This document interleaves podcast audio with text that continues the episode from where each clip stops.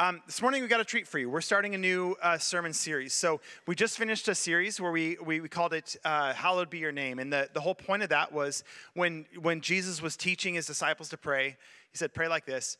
Our Father who art in heaven, hallowed be your name. The, the, idea in the beginning of that prayer is just seeing like that God is holy, seeing who he is. And so we went through that over the last few months of looking at who God actually is, some basic theology um, to kind of set our hearts on who God actually is. Um, this morning now we start another short uh, series we're calling it um, on earth as it is in heaven jesus goes on in that lord's prayer to say um, your kingdom come, your will be done on earth as it is in heaven. And the idea there is Jesus is teaching us as people to pray, and as we pray, we are um, we're asking, Lord, let, let your kingdom come here. So God's kingdom, like he explains it as your will, like your will that's being done perfectly in heaven. We want to see your will being done on earth in the same way that your will is being done in heaven. And so um, that the, the idea that we're we're looking at here in this series is saying, how do we um, how do we become active participants in uh, the things of God, the kingdom of God, um, making that real here on earth, letting it shape our world, ourselves and our world. And um, the way that we're going to look at that specifically in this series is by looking at our work lives. Um, so the idea of work, and, and when I say like work or job or career, like those things mean different things to probably everybody in here. Okay, so many of you are like working and you're just like um, exhausted from how intense your work is. Some of you are just starting a career. Um, some of you literally this week have just lost a job. Um, others of you are retired. Some of you are stay-at-home moms or stay-at-home dads. And so the idea of work is like really multifaceted, and there's a, a spectrum uh, in this room of what that means to us. But what we want to do is begin to take these things of God, the will of God, the kingdom of God, and begin to look at what does that look like in our work lives. We spend so much of our waking hours um, at work, and the thing we want to avoid is us getting to this place where, um, okay, we are spiritual when we're here on Sunday mornings, and then we are secular when we step out of this room. And the reality is, is that the kingdom of God is everywhere, and the will of God needs to be uh, taking shape everywhere that we are. And so, how do we see um, our work selves? Uh, uh, and our faith selves like uh, united and uh, overlapping and integrated. Um, Bar- Barna released a study recently where they, they showed that um, two thirds of Christians um, have a sense that their work matters, uh, their faith matters in terms of their work. Those two things are related. So two thirds of Christians are like, yeah, these two things interrelate, and I that should be hundred percent because it absolutely does. But two thirds is pretty good but only one third of Christians had a sense of like how that actually works. Does that make sense? So a lot of people have a vague idea that like my faith should inform what I do or how I do what I do in my work, um, but we don't have a lot of practical connection of what does that actually look like. So what we're going to do in these um, these next handful of weeks here is just walk through that and talk through theologically how does God frame the work that we're doing? How does He um, how, how is He calling us? What's He inviting us into? How is He empowering us in those kinds of things? To start us off with that, I've got a nice treat for you. So, Stephen Sanchen is um, a member of our church family. You've seen him up um, noodling on the electric guitar often, um, and he's been uh, phenomenal in that. He and his whole family have been just a huge blessing to, um, to me and to our church family.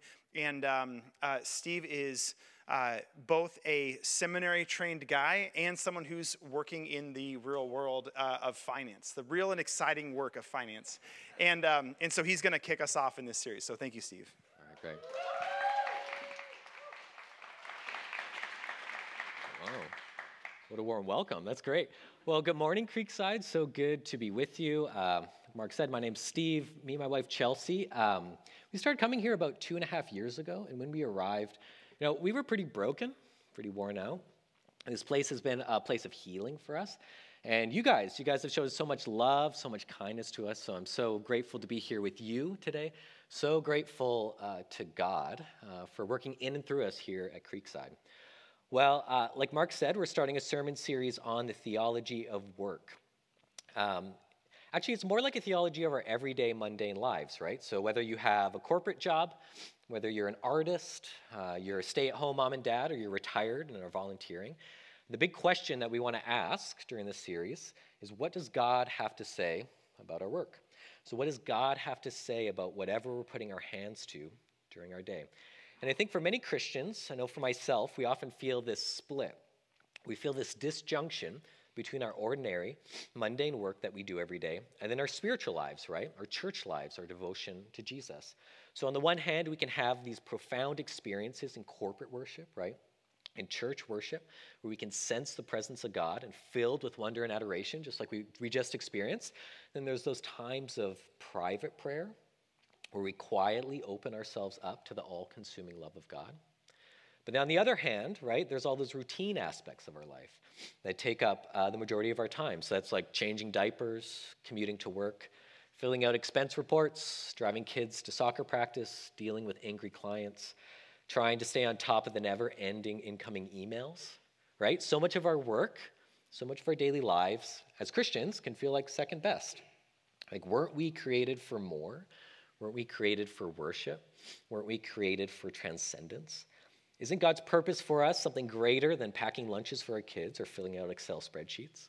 Have you ever felt that? Or maybe you haven't thought much about how your faith intersects with your work, but you're just working hard to climb the corporate ladder or make some extra money to provide some stability and comfort for your family. And I think wherever you are at today, however you came here to Creekside, what the Bible, what God has to say about our work is going to challenge us. It certainly has for me. So, about eight years ago, I moved to the Sacramento area from Canada. And at that time, I landed my first career job. So, I worked really, really hard to land a job in an investment consulting firm. And I got the job that I wanted, and I hated it as soon as I got it. I did not like it at all. So, I went to the extreme, right? I decided to go to seminary and find a more spiritual career. But during my time at seminary, something changed within me. So, through studying the Bible, God really transformed the way that I view my work and the mundane aspects of my life. So, so much so that at the end of my degree, I decided not to work for a church. Instead, I continued to work at that job that I had when I first began seminary, that job that I hated. And I still work there today. So, my, my job hasn't changed, right? But I've changed.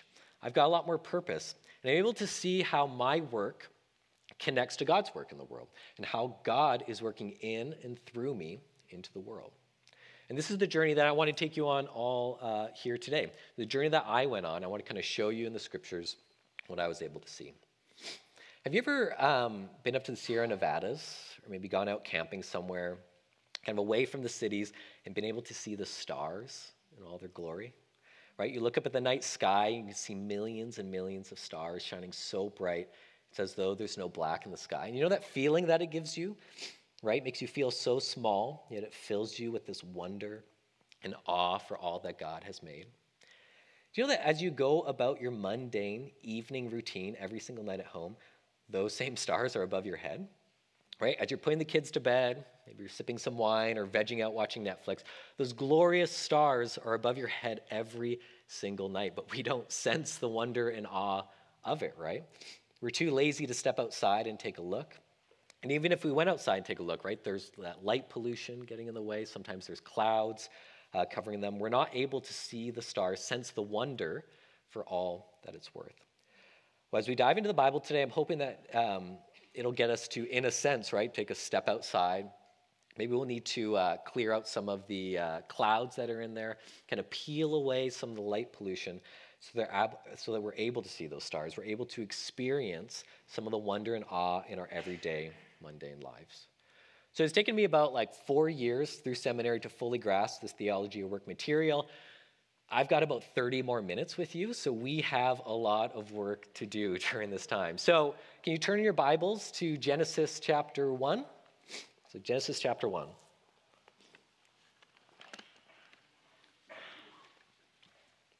So, it's the very first page of the Bible. And you know, whenever someone uh, asked Jesus a tough question or came to him with a controversy, his favorite place to quote from was Genesis. So, whether it was questions about uh, marriage or Jesus' second coming, he was constantly going to this book of the Bible. So, what we're going to do, we're going to take a look at Genesis 1 and take a look at God's work, and we're going to see how it applies to our work. But go to Genesis 1, 1 verse 1, the very beginning. In the beginning, God created the heavens and the earth. So Genesis 1 was written by ancient Israelites thousands and thousands of years ago. And it's the story of how God created all things. So everything you see outside, how God created it all. Genesis, however, wasn't the only creation story at the time that it was written.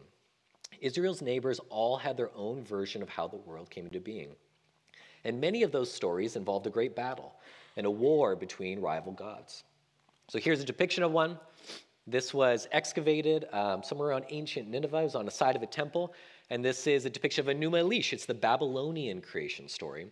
And as you can see here, uh, Marduk, he's the one with the beard, and he's kind of kind of has the insanely defined calf muscle at the bottom. Like they really wanted you to see that. And he's battling it out with Tiamat. You can see, so Tiamat is the chaos monster. It's this creature, it's this god that creates chaos in the world. And so what Marduk does, he battles, battles Tiamat, has this kind of violent and vicious battle overtakes Tiamat, and, and out, of the, out of the mess of war, out of, out of Tiamat's body, he creates everything that, that we see here. So for the Babylonians, right, the world, what we see around here, was birthed from violence. And the chaos in our universe was tamed through war and through conquest. So the Babylonian story later describes, it continues on, it, it describes how some of the gods were tasked with working the earth to produce food and water systems. However, these gods, they hated their jobs, right? They thought it was demeaning to them. And so what do they do? They unionize. They create the first union. They go and protest. They go to Marduk, right? They say, do something about this. Like, this work is, this work is below us. So Marduk's solution was to outsource the work by creating humanity. So humans were created to do the work that gods didn't want to do. Like you and I, we do the demeaning work here on, on earth, right? But the Bible in Genesis in particular, it tells a much different story. So some scholars say that, that Genesis is, is written kind of in response to Enuma Elish, the Babylonian creation story. Um, but in either way, it, it subverts the Babylonian story. In Genesis 1, um, we see no great battle. There's no war or rival that God needs to defeat. In Genesis 1, we don't see God as a violent warrior. Instead, we see God as a worker. So if we go to the very end of the creation account, it says, Thus the heavens and the earth were finished, and all the host of them. And on the seventh day, God finished from his work that he had done, and he rested on the seventh day from all the work that he has done. So God's act of creation, according to the Bible, is an act of work, right? He's not in competition, he's not fighting any rivals. He, instead, he's just peacefully at work. It's as though he's a skilled artist sitting down at a blank canvas, just painting away. Or he's like a home builder with an unlimited budget, designing and constructing his dream property without having to go to any, uh, get any city permits or anything like that. So, additionally, we don't see God begrudgingly working like the Babylonian gods. Rather, we see um, God enjoying and respecting his work. So, seven times in Genesis 1, it notes that God sees that his work is good. It's as though he's proud um, of what he's accomplished during his work. So, according to the Bible, right, work isn't a product of the fall or of human sin. And unlike the Babylonian story, work is not imposed on us by some lazy or capricious gods. Rather, our God, the God of the Bible, is a God who works. So let's take a closer look at Genesis 1 to see what it says about the nature of God's work. Um, what does God's work week actually look like over his six days um, of creation? Let's go back to the beginning. In the beginning, God created the heavens and the earth. And the earth was without form and void. And darkness was over the face of the deep. And the Spirit of God was hovering over the face of the waters. So the creation story starts with the world in a state of chaos, right? So it says that the earth was without form and void. So the Hebrew words here underneath without form and void, it's tohu vavohu. And my seminary professor said that it's usually not helpful to bring up Hebrew words in a sermon, but this one's just fun to say, right? Tohu vavohu. It's, it's a Hebrew rhyme. It means something like chaotic emptiness, or in many translations, it says formless and void. It's used in the Bible to describe a churning ocean abyss, waves just crashing on one another. Or in other places, it's used to describe a hot, dry, lifeless desert. So basically, Sacramento in the summertime. So, tohu, right? Tohu vavohu, in either one of those cases, it's a place where nothing can grow and no one can survive. In Genesis 1, right, we see um, that there's darkness over the face of the deep, that's the abyss, and the Spirit of God is hovering over the face of the waters. So it's referring to kind of a chaotic, dark ocean abyss. And so, what we're going to see over God's work week so it starts, the world starts in a, in, a, in a place that's formless and void, that's chaotic, that's empty. And then over the first three days of creation, right, God's to take what's formless and he's to start doing some forming. He's to create some spaces and some structures And then over the next three days of creation, he's to take the emptiness, right, the void, and he's to start filling those places that he created with uh, creatures. So you see here, right? So days one, two, and three. So, so on day one, he starts to do some forming, right? It's all darkness, but God speaks light into existence. He says, "Let there be light." He speaks a word into existence, and then there's light. There's not only darkness, right? There's there's light during the day, darkness during night. There's day and there's night. There's day and there's night. There's kind of this rhythm of time. Then on day two, he's going to take the chaotic waters, right? And then he's going to create kind of like an air bubble in the midst of it. So he's separating the waters from above and below, and he's creating sky. Sky's above, waters down below. Then on day three, he's going to have land emerge from the waters. So you can see he's creating these structures, he's creating these spaces. God takes what is formless and he creates spaces for flourishing, right? Sky, water, land, and then this rhythm of light, light, and darkness. Then over the next three days, he's going to start filling in those spaces. So, right? So, day one, he created light, darkness. Day four, he creates the sun to fill the daytime, moon and stars to fill the nighttime. Day five corresponds to day two, right? God creates sky and the waters down below. So create these sky creatures and then water creatures, so birds of the air and then fish down below. And then on day six, corresponds day three, starts to create these land creatures. Um, so God fills the empty spaces with creatures to flourish. And God takes what is formless and he creates spaces for flourishing, right? He fills the empty spaces with creatures to flourish. So have you ever seen this before, this kind of structure in Genesis 1? I think it's, it's, pretty cool. So scholars who look at this, who kind of see this structure, uh, some of them say, you know, Genesis, 1, it's kind of like poetry, right? It's highly structured, like piece of writing. Others say it's like an artistic narrative. Um, in either case, I think the medium is the message, right? Genesis 1 describes the world, describes everything that we see out there as highly ordered and carefully designed. But then Genesis 1, as a piece of writing, right, the very words that are used are highly ordered carefully designed. The medium is a message. I think that's pretty cool. But I was trying to think of an example of how to like bring this down, bring this down to earth and, and, and kind of share an example what this looks like in our daily lives. And the best thing I could think of is the backyard. So um, back behind the church, we created this beautiful space back there. We can hold events. And I think yesterday we just finished up the plant drive. So thank you everyone for contributing to that. We're like continuing to beautify the space. But do you guys remember what it looked like before we started to do stuff back there? I got a picture. See that? You know what that is right there? That's tohu vavohu back there, right?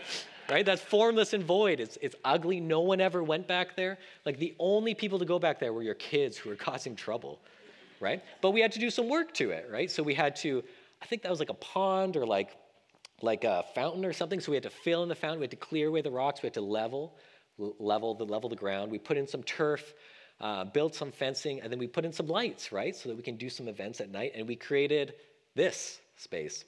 This is beautiful. So we create this space that is prime and ready for flourishing, right, for events. And then we started to fill this space with events over the past year. So we had um, a couple days back there where, where we as a church can go back there, we can do ministry, we can have life, we can flourish uh, together. And so this is a, this kind of picture what God is doing at the beginning beginning of creation, right? He's taking something that is disordered, taking something that doesn't have function, that's formless and void, and he's creating these spaces for flourishing. And he's filling it with us, with his creatures, to actually flourish within there. So God's work creates order out of chaos. He brings light out of the darkness. He is working to create spaces where flourishing and life can happen. So all of God's work, right, over those six days, it's actually leading up it's building up to this climactic moment where he creates humanity. And not only does he create humanity, but he says that he creates humanity in the image of God. So Genesis 1 27 says, So God created man in his own image. This actually probably isn't the best translation because I think when we see man, sometimes we think male, right? It's not that God's creating males in the image of God, it's that God's creating all of us. So God created humanity, all of us here, in the image of God. In the image of God, He created him male and female. He created them. So all of God's creation is leading up to this moment God creates us and makes us in His image. But what does it mean to be made in the image of God? Right? I think generally we understand that it gives us value and worth, but what does it actually mean to be made as an image? So the Hebrew word for image is the same word for idol statue. Um, so, uh, idols uh, were created to be material representations of immaterial gods. So ancient people would set up idol statues in temples to be the physical representation and the very presence of God here on earth. So, so we don't have idol statues like they did in ancient cultures, but it's a little bit like this. Let me see.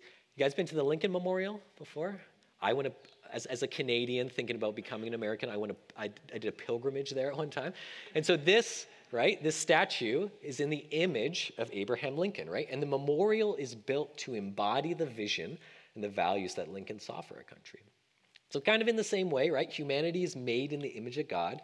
The Bible is saying that we are like physical, embodied representations of God here on earth. So, when you look around the room and you see each and every person in here, you are seeing a bit of who God is. The Bible says that we are like living, breathing statues or representatives of God here on earth. You are an image of God. But the text doesn't stop there. As images of God, God is actually calling us to do something right? So it says, So God created humanity in his own image. In the image of God, he created him, male and female, he created them. And God blessed them, right? He goes on, he says, And God said to them, Be fruitful and multiply. And it says, Fill the earth and subdue it. So, as images of God, we are created to fill and to subdue. He's calling us to explore the world, right? To fill it, and then to make something of it, to subdue it. So go and discover all that I've created. This was God saying, Go discover all that I've created in the world, go out into all of it, and harness its potential. One author said that filling and subduing means that we plant crops, we build houses, we invent solar power, we design computers, we make music, we shape art, we come up with technology. Theologians for centuries has called this uh, the cultural mandate. So God is calling humanity to harness the raw, uncut potential of the earth. And he wants us to take creation somewhere, right? To make culture. And this is interesting, right? So when God created the world, he didn't create it as necessarily finished, right? Instead, he created it full of potential. He calls humanity to bring out that potential, to kind of continue the work that he started. So God is happy for us to make scientific discoveries, to film thoughtful movies, to build better buildings, to become more compassionate parents, to create efficient systems, right? The reason God created humanity is to explore, to create, to bring out the potential that God had embedded in this world. God created humanity to work, right? That's what we do with our work every day, right? We're trying to bring out the potential, we're trying to harness the chaos that's out there. So what does this actually look like in our daily lives? So my wife Chelsea, you know, you know her. She comes up here every now and then to end off uh, the services. So one day a week, she works at a coffee roasting company. And actually, the life cycle of coffee, that coffee that you drink every day, is pretty interesting. So, coffee grows on these uh, small plants, and the coffee beans they grow within these um, little fruit. They kind of look like cherries, like red cherries, and the beans are inside. But you know, someone had to go and discover that plant, right? Someone way back in the day discovered this, found out that it has this coffee inside of it. There's another person who worked to cultivate the plant, so the plant grows really well, and the cherries grow kind of, kind of perfectly, and they harvest it at the right time. There's another person who discovered how to extract the bean from the pulp, and we've made machines on how to do that. Other people dry, um, dry the coffee and then package it, and then we have to transport it, right? We have to get it from wherever the farm is all around the world. So we have to develop roadway systems. We have to um, like design trucks to hold that. We have to design ships to carry it around the world. And there's this whole like logistics teams um, who manages kind of from point A to point B. And then it gets to uh, my wife's work, right? They buy coffee from Ethiopia or from Colombia, and then they learn how to roast it. Like their jobs is to bring out the potential of that bean. And different, like different coffee beans from around the world, they have to be roasted differently, so it's a bit of an art. But even if you roast the coffee like perfectly, you're not done. You have to learn how to brew it properly. And so as humans, we've created this like glorious machine. It's called espresso machine, right? Um, and then and then you go to your barista, and they know how to pull a shot perfectly like out of there. And so they take that shot and then they learn to mix it with milk to make you like a delicious cappuccino. But that's not it. Another person discovered that you can do latte art just to make it beautiful at the end. So, so right, when, when someone takes that, that coffee and he gives, when a barista takes that coffee and gives it to you, what started as this uncultivated plant that God, that, that, God, that God created, right, ended up with this glorious cup of coffee um, that they give you. And when God sees that, he says, that's what I'm talking about. Like that's what it means to fill um, and, and subdue, subdue. So my wife, right, when she comes home from work from the, the coffee roasting, she doesn't have like like a full heart after a work day with a single tear of joy saying, you know, like, I pushed creation forward today, right? I am doing the will of God. No, right? Like she's tired, her eyes are itchy from the green coffee. And the work of roasting coffee is actually quite mundane, right? However, she is nonetheless helping to fulfill humanity's calling. And so are you with your jobs, right? Your jobs can be quite mundane at times, but God is working in and through you to actually push creation forward in some way. So work isn't, isn't a product of the fall. It's not a consequence of our sin. It's the very reason why God created humanity. We were made to fill and to subdue. But does filling and subduing remind you of anything? Yeah, isn't that what God did during his work week, right? God subdued the chaos and then he filled the world with his creatures. So God took what was formless and void and he started forming and filling.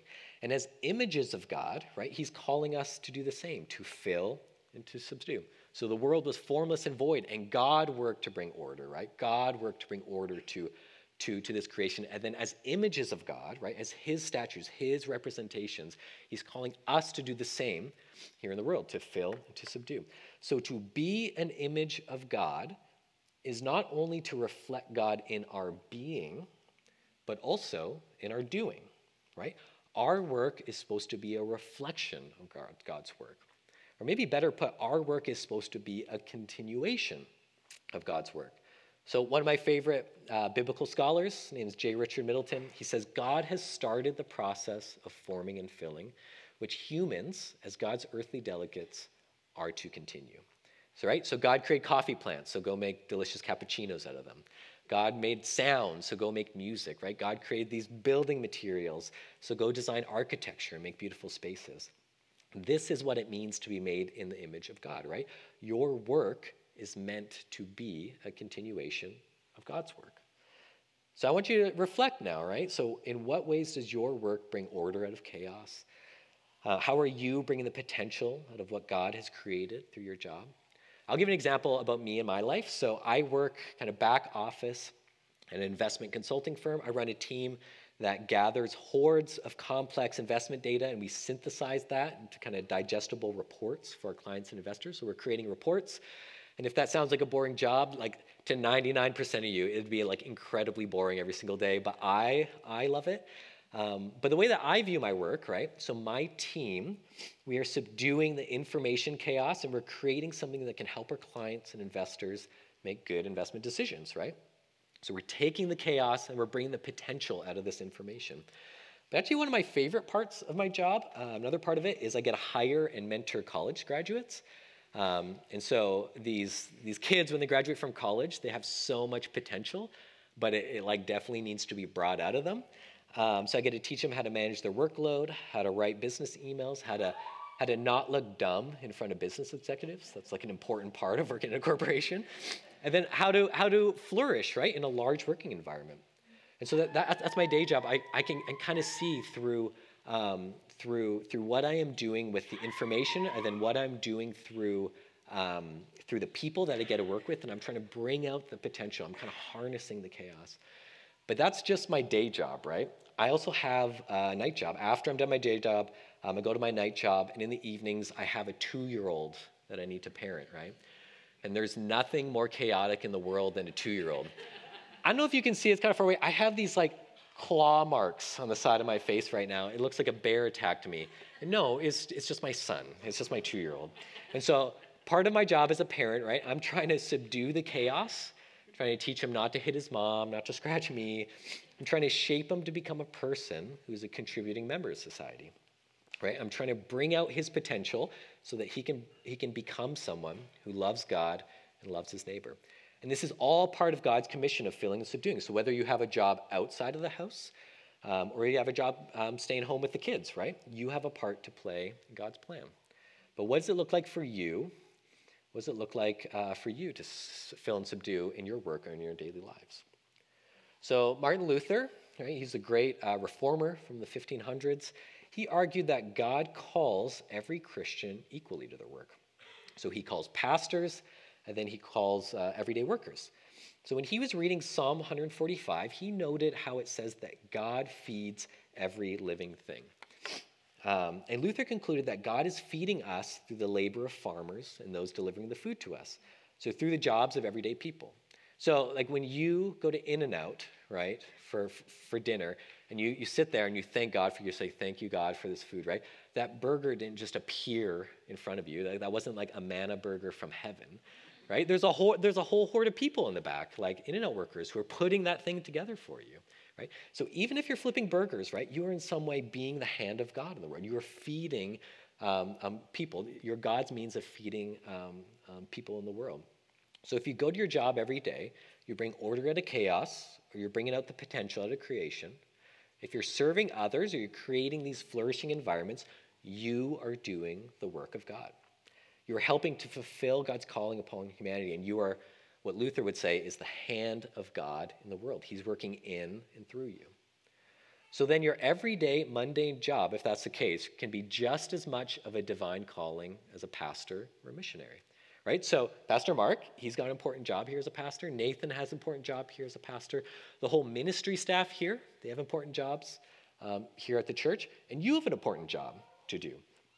Right? God's calling all of us, and he's working through all of us to actually accomplish what he wants to in and through the world. Have you guys met Josh Hudapea here? Um, Josh is awesome. I've gotten to, to get to know him um, over my time at Creekside. Tall, dark, handsome, um, like world's nicest guy. Um, he's going to share a little bit about his work after after my sermon. Um, but but Josh spent a lot of time, a lot of money going to school to become a physiotherapist, right? So if you have an injury, he has the skills to get you back on your feet. Now, we believe that God can heal us directly, right? And we pray for that, that God provide healing whenever we're injured. However, you know, if Josh goes to work and he does a good job, if he harnesses all that he has, he has learned and applies it to his patients, I see that as the healing hand of God working through Josh. Right? God is providing healing to the world through Josh, through his skills, through his work. So just like Josh, Josh, or uh, God, just like Josh, God has called you, and He's working through you to provide blessing into the world. So so far, I've painted a pretty rosy picture of our work and what we're called to do. However, maybe some of you are like rolling your eyes because it doesn't feel very grounded and realistic, right? Because we live in a broken world, and our work is hard, right? We're overworked, we're underappreciated, we can feel stuck in jobs that we hate.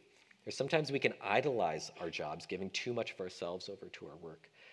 So our work is, is a call to subdue the chaos that's in the world, to bring out the potential. But so often our companies, our work unleash more chaos into the world than they actually subdue, right? There is brokenness in this world that gets in the way of us having meaningful jobs that fill and subdue. And Mark's going to talk about this next week. He's going to have a whole, whole sermon about how sin affects our work, how we're broken people um, working broken jobs. But I think that part of our calling as Christians is also to subdue some of that chaos that we as humans have brought into the world, right? To help heal the brokenness that is caused by sin. So, Jesus, right, when he comes, he wants to do a work in you so that he can do a work through you into the world. So, we take a look at John's gospel, right? At the very beginning of John's gospel, it says that Jesus is the Word. He says, In the beginning was the Word, and the Word was with God, and the Word was God, right? In the beginning, right? That's an allusion to Genesis 1, like we just talked about. And in, in, in John, it says, All things were made through Jesus. And so, just as God spoke all things into being, remember when God said, Let there be light? It's like that word that God spoke. John is saying that's, that's like Jesus. He's like the active agent in God's, God's creation. So through Jesus, right, God brought light, God brought order, God brought life and created flourishing. He was there when God was forming and filling. And then in John's gospel, it says, as the word became flesh, right? Jesus is continuing that work uh, once again uh, in us and then in our world. So Jesus heals us of our brokenness, right? He forgives us of our sins. He subdues the chaos in our lives and he restores us as true image bearers of God right? So when we come to Jesus, we have a lot of chaos, and, and he's bringing order, right? He's filling us with himself. He's helping us give life, and he's, he's helping us flourish. Jesus is doing a work in you, right, to transform you. But it's not just for you. right? It's so that you can do a work in the world. Like Jesus is transforming you so that you can continue that and continue what he's done in your life in and through the world. So our calling, our calling as Christians is to be aware of the brokenness in our world and to look, how, uh, look for how Jesus wants to work in through us. So what kind of healing, what kind of restoration or flourishing does Jesus want to provide through you at your workspaces or in your homes? So about a week ago, um, I was actually in India visiting some of my colleagues. So over, over the past few years, I helped build a team of over 20 people in India to kind of uh, help with our workload. And last week, I actually got to go and visit them. Like we developed our team um, 2020, uh, so during COVID, so I wasn't able to go. Um, so we've been building this team over Zoom, but I finally got to go there and see what's been going on over there. Um, and within my industry, um, within finance, it's really common to develop teams um, um, in, in India to help with um, kind of our workload here in America. But unfortunately, it's also common in my industry to treat your India teams like second class employees, right? You overwork them, you don't provide sufficient training or feedback, you don't provide them with opportunities to learn or grow, and you only give them the work that no one else wants to do. So when, when we were creating our team in India, me and my manager, who's also a Christian, uh, wanted to do things differently. And we recognize that every person on our India team is made in the image of God and thus has equal value and worth as those of us in America. So we so some of the practical things we decided to do, we we include them in our team calls. We try to give them the same opportunities as our American team members. We provide a lot of training and FaceTime with us managers. And then last week, um, me and my manager, we went out to India to ensure that they're all treated well by our company, right? And so we don't do everything perfect, and we're still trying to figure out what this actually looks like. Um, but we see an issue in our industry. We see something that's broken, that has been brought, up, brought upon by sin. And in, in, in the ways that I have influence, we're trying, to, we're trying to mend that. And so, as a result of the work that we've done, we have one of the best performing teams in India that our companies have seen. And while I was there, one of the, the leaders for our India team, he noted how drastically different this experience was compared to the other American teams that he's worked with. And I was able to share with him that it's because of my faith in Jesus, and that's how it shapes the way that I do my work, right? So Jesus is doing a work in me, I can see, so that I can do a work in the world. So God is calling us to fill and to subdue, right? To heal, to bring order, to bring life and flourishing. So uh, yeah, I want you to think once again, like what does that look like for you? Your work, like we're all of our work, it's so it's so different. I don't I don't know everything that, that you do, but but what is the spirit trying to tell you? What does that look like in your workplace? What does it look like for you to fill and subdue? What does it look like for you to provide healing in your homes, wherever you find yourself? How can you restore what is broken in our world in and through our work? So I, I, got one, one more story for you guys, um, and then I'll kind of hand it over to, um, to Mark and Josh. But uh, back in 2017, my wife and I went on a missions trip to St. Petersburg, Russia. And on one of our free days, we got to go to the Hermitage, which is a world renowned museum. And when we arrived there, I found it odd that the security guards were pouring out all of the water bottles filled with liquid, right? So you weren't allowed to bring in any filled bottles into the museum. So I asked what was up, and our tour guide said that in 1985, a man came into the museum and defaced the museum's most prized painting. It was a famous work by Rembrandt. It was basically, it was basically priceless. Uh, so the man came in, he took a knife and he sliced part of the painting. And then he took out a, a bottle and he poured uh, like a whole bottle of sulfuric acid all over the work. So the beautiful painting, the priceless painting, appeared to be ruined. But a restoration team was formed, and after 12 painstaking years, they, will, they were able to restore some of the beauty back to the painting. Now, the painting was never fully restored, but through the skill and the hard work of the team, right, through their in depth knowledge of the artist, of Rembrandt and his style, the team was able to undo some of the harm that the man had caused. And I think this is a picture um, of our mission in the world through our work, right? Humanity has defaced God's creation and his good intentions for the world, right? We have unleashed chaos upon the beauty of his work. But as Christians, we're like that restoration team, right? We get to know our creator, get to know his plan for the world, right? Like Jesus does a work in us, right? He subdues the chaos, He's helped healing us, forming us. Then, as we get to know Jesus, as we get to know God and His plan for the world, we can help restore some of the beauty that He intended. Now, we can't fully restore creation, right? Creation's too broken. We're not going to heal. We're not going to heal the world through our work. That's only a work that God can do at the end of time. But you know what? Through your skill and through your connection to the artist, to Jesus, to God, we can bring some of the beauty back to this world through the earth. So I think that's our call, right? However it may look for you, you are called to pick up your paintbrush and to work on this restoration project, right? You are called to subdue the chaos, to heal, to bring order, to bring life and flourishing in and through your work. All right, let's pray. Father, thank you for your goodness to us. Thank you for your love. We thank you, Jesus, that you do a work in us, for how you are transforming us, how you are renewing us, and you are making us whole. Lord God, even now, fill our minds with the ways that you want us to work um, in creation, how you want to work through us um, in and through the world, through our workplaces, through our homes, wherever you have us. Lord God, teach us. We love you, Lord Jesus. In your name we pray. Amen. Amen. Let's thank Steve.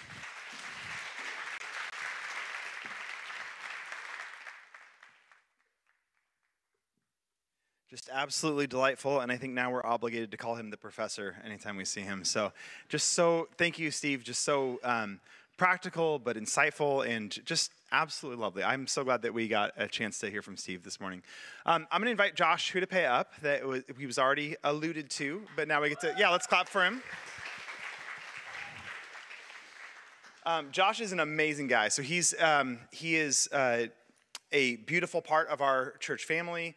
Um, he's been a good friend to me. Um, he's just a lovely human, and he's a physical therapist. So, um, personally, uh, my daughter uh, plays basketball. Both my girls are total ballers, and um, my older daughter Abigail, she kept dislocating her knee. Um, and so we got to actually have Josh be her physical therapist to help get her um, back in shape to now she's getting back onto the court. And it's just a, a beautiful thing. So I had this like really soft spot for Josh. Um, and anyway, so we, what we want to do is as we're talking about um, all this work stuff, um, I can't remember if I said this at the beginning of this service or the end of last service, but here it goes. Um, I don't want it to be just uh, pastors who spend our time in church world talking about um, what you guys should do at work. Did I say this at the beginning of this service? Okay, thank you. Uh, uh, I, I, that's part of having Steve here is he's actually in the work world and talking about it from a theological perspective. We also want to have some stories shared that are um, just talking about like what it's like to. Um, this is how my faith interacts with the kind of work I do. So we're going to share a few different stories uh, over the next few weeks um, from a different different perspectives and different kinds of work and different people and that kind of a thing, and just trying to make it as real um, as we can in many ways. So, Josh, would you share with us some about the work that you do? Yeah. Well, I just first wanted to say thank you to Steve for a beautiful sermon, and then Mark for the opportunity to just speak to you guys here today. Um, so, as Mark had mentioned and Steve had mentioned, I work as a physical therapist. So, essentially, in the healthcare setting, I work with patients who may be recovering from something major like a joint replacement surgery, or um, they're having a, a bout of low back pain, and then everything in between. So I specialize in musculoskeletal conditions. Um, I'm not a physician, though I have a doctorate degree, and I don't prescribe medication, but I can prescribe exercise. What I found to be unique in my line of work is that I get to work with people who, in this current period of time, they may not be able to walk without a set of crutches or a walker, and then I can take them through months of rehab. And then, if their goal is to participate in a half marathon, we get to work on that. Now, that's just an example, it's not for everyone. Um, it depends on what you're coming in for.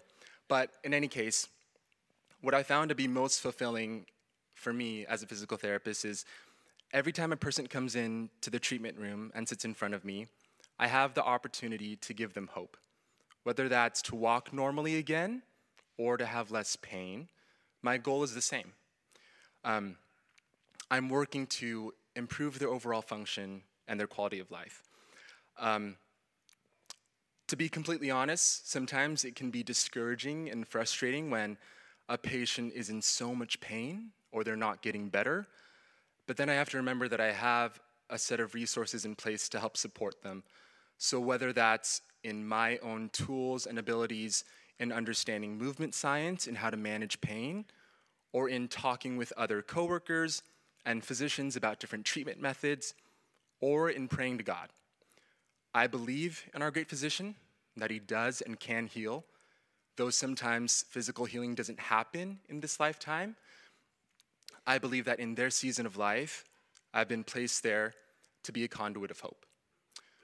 Um, I think it's important to note, though, that while I love my job and I'm passionate about the things that I do, it's not my sole passion.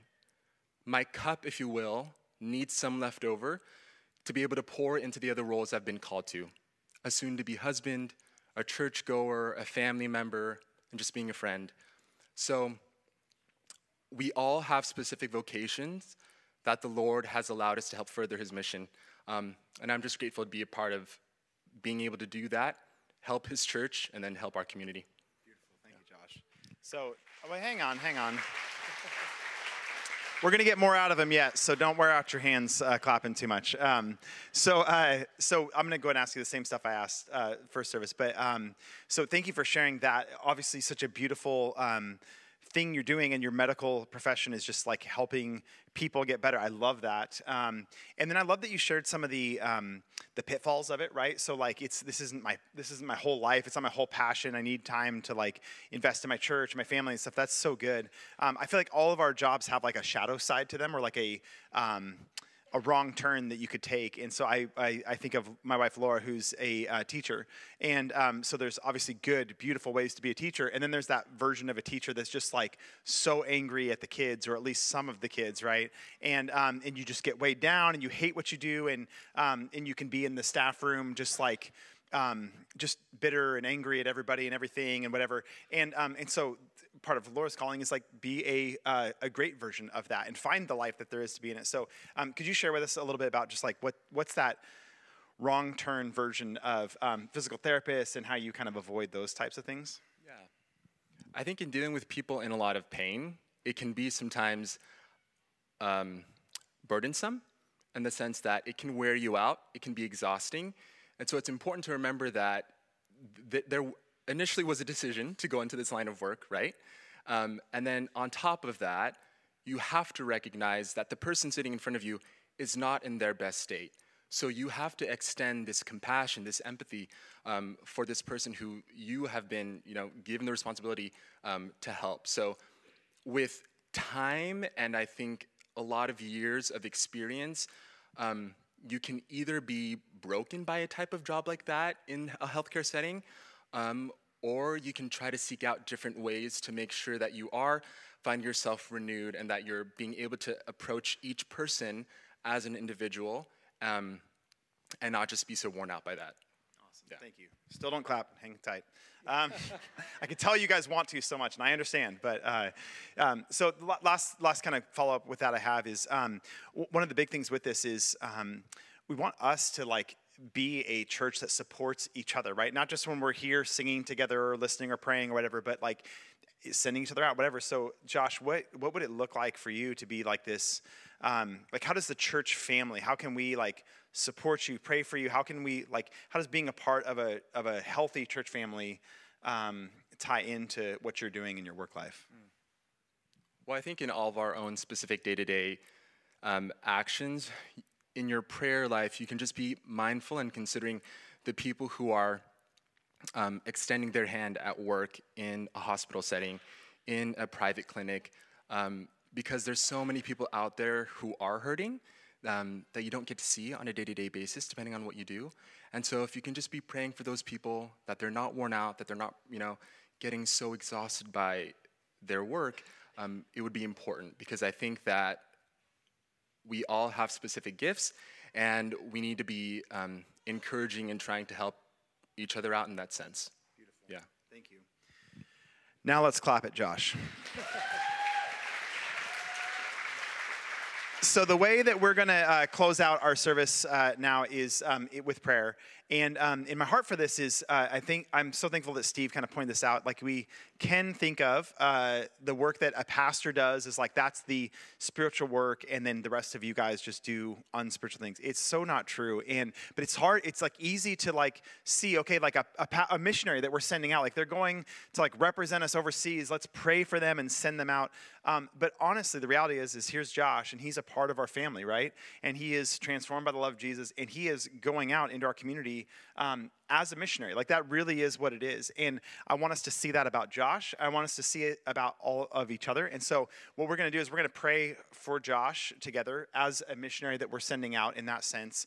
Um, by extension from there, I want us to also kind of use this moment to pray for um, all of our church family that is in some version of um, the medical profession, whether that's doctors, nurses, um, first responders. We have a lot of those types of people in our church family, and we want to be praying for them. Um, and then by extension, yet again, um, praying for all of us as we go out into whatever um, sphere we are, just, just say, hey, we are representing Christ, and we're part of this family, and we're all doing this work that really deeply matters. So, would you join me in praying um, for those three things? Lord, thank you so much for Josh Udapaya. Uh, what a gift he has been um, to me to our church family. Um, he and Jessica both have just been this bright spot and this blessing to our family. Um, thank you for what you're doing in his life. Thank you for how you've uh, just shined your love into his heart and, and brought him alive in you and the encouragement that you bring to the people around him. What a gift. Lord, we, we pray right now for Josh in his work life.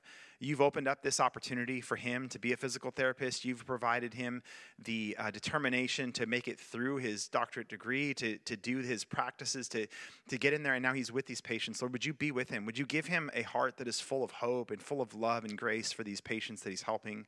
Um, would you keep him from the wrong turns that we take. Keep him from a, a, hardness of heart or discouragement or a frustration in it. And may he just be your loving presence, your hands and your feet in um, the lives of these people that often are coming in at a really low point. May you use him to bring um, hope and healing. And Lord, I extend this out to um, the members of our congregation who are um, in the medical field. Um, doctors, nurses, first responders of all types. Um, Lord, would you use uh, these members of our family to be a blessing to our community, to bring healing and comfort and um, and just like a new new hope in their life. Uh, uh, would you do that, Lord? Would you would you provide them everything they need to do that uh, in grace, in dependence on you, and as your co-workers in our community? Um, what a gift to have these members of our congregation. Would you sustain them? Um, and then, Lord, I just I look uh, to our whole church family here. And as we all go out this week, having heard more about your design for our work lives and what that looks like, Lord, would you empower us? Would you give us a clearer sense of vision for what it is that we're doing? Would you give us um, confidence that we are where you've placed us? Um, and would you just, Lord, work through us in our in our community around the world? Would you just do that whole thing so that our fellowship with you is not just here on Sundays? It's not just when we're praying. It's not just when we're listening to worship songs, but it's every day in the mundane, in the work that you've given us to do. Um, would you transform us and transform the world through us? May we be a church family that cares well for each other um, as we send each other out to go and do your work in the world around us. We pray this in Jesus' name. Amen. Thanks so much, Josh.